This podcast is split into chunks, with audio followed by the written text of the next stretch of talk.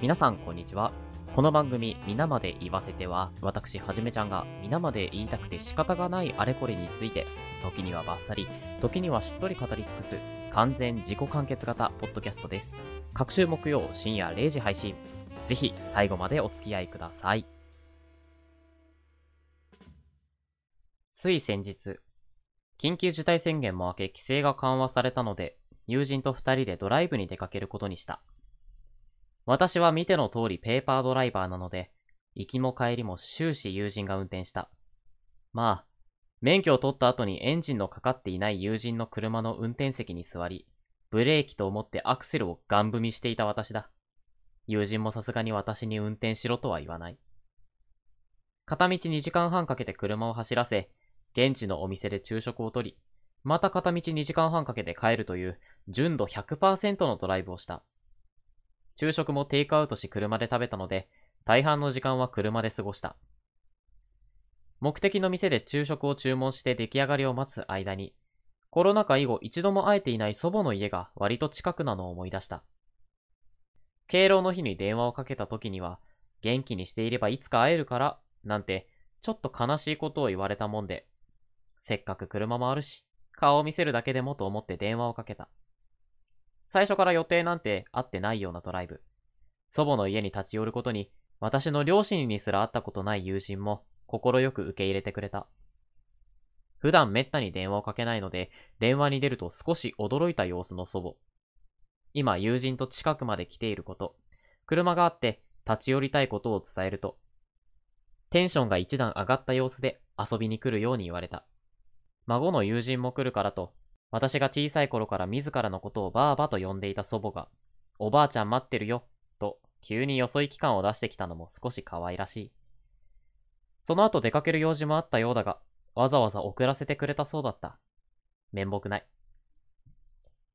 祖母の家へは昼食を買った店から30分ほどで着いた。徐々に見慣れた街並みになり、祖母の家に通じる路地を曲がった頃から少し緊張した。道が狭かったので、運転していた友人も別の意味で緊張したと思う。祖母の家の前に車を止めると、物音に気づいたのか、祖母がわざわざ出迎えてくれた。久しぶりに会った祖母は白髪になっていて、聞くと面倒になって染めるのをやめたという。時間の経過を感じた。私は祖母の家に着くと必ずインターホンを鳴らす。なぜかは知らないが、祖母の家のインターホンはファミリーマートの入店音がするのだ。今回はその家を初めて訪れる友人が一緒だったので、あえて鳴らした。祖母は全く着飾らない格好でいた。伝えていた時間より早く着いてしまったので、もしかすると着替える時間がなかったのかもしれないが、それくらい普通の方が嬉しかった。約2年ぶりに訪れた祖母の家。仏壇に手を合わせ、祖母と友人と3人でテーブルを囲んだ。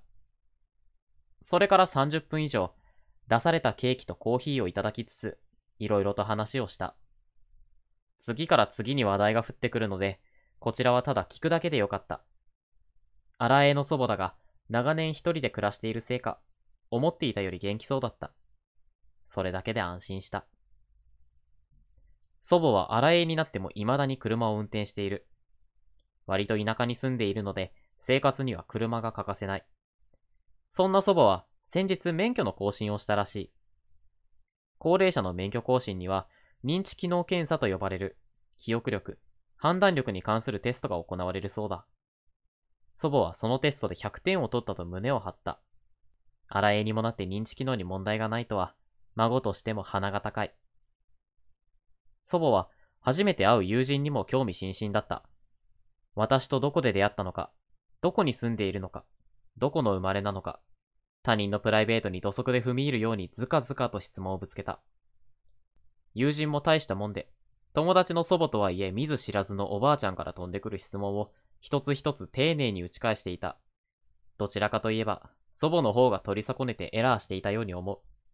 二遊間は任せられない。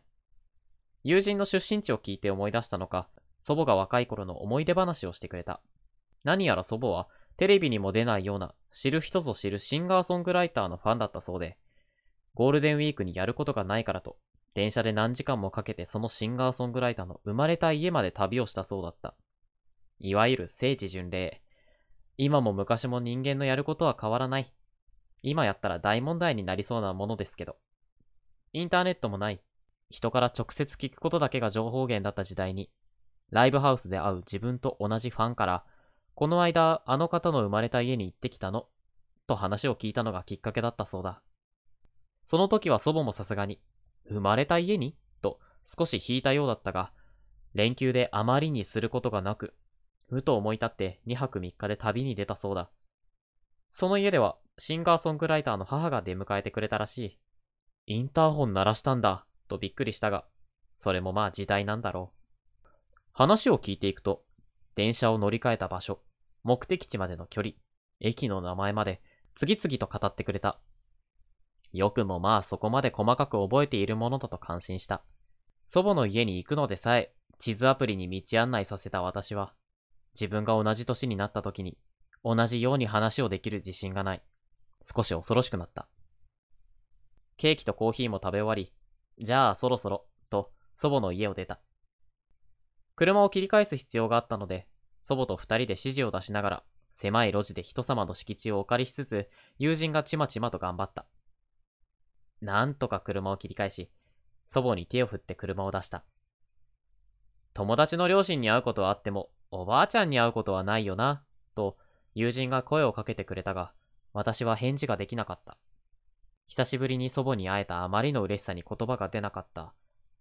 のではなく、車を切り返す際に私の指示が悪かったせいで車の側面をこすってしまったからだ。友人は笑って許してくれたが、祖母の家に立ち寄ってくれた恩をしっかりとあだで返してしまった。ごめん、友人はい。祖母が出してくれたケーキとコーヒーのように、甘くて苦いドライブであった。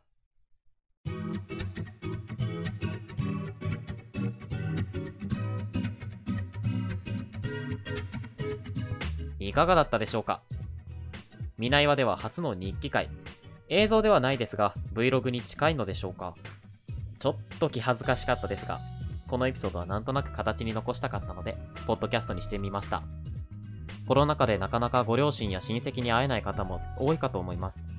私も今はまだと先延ばしにしてきましたが、やっぱり会うと安心できるなというのが素直な気持ちです。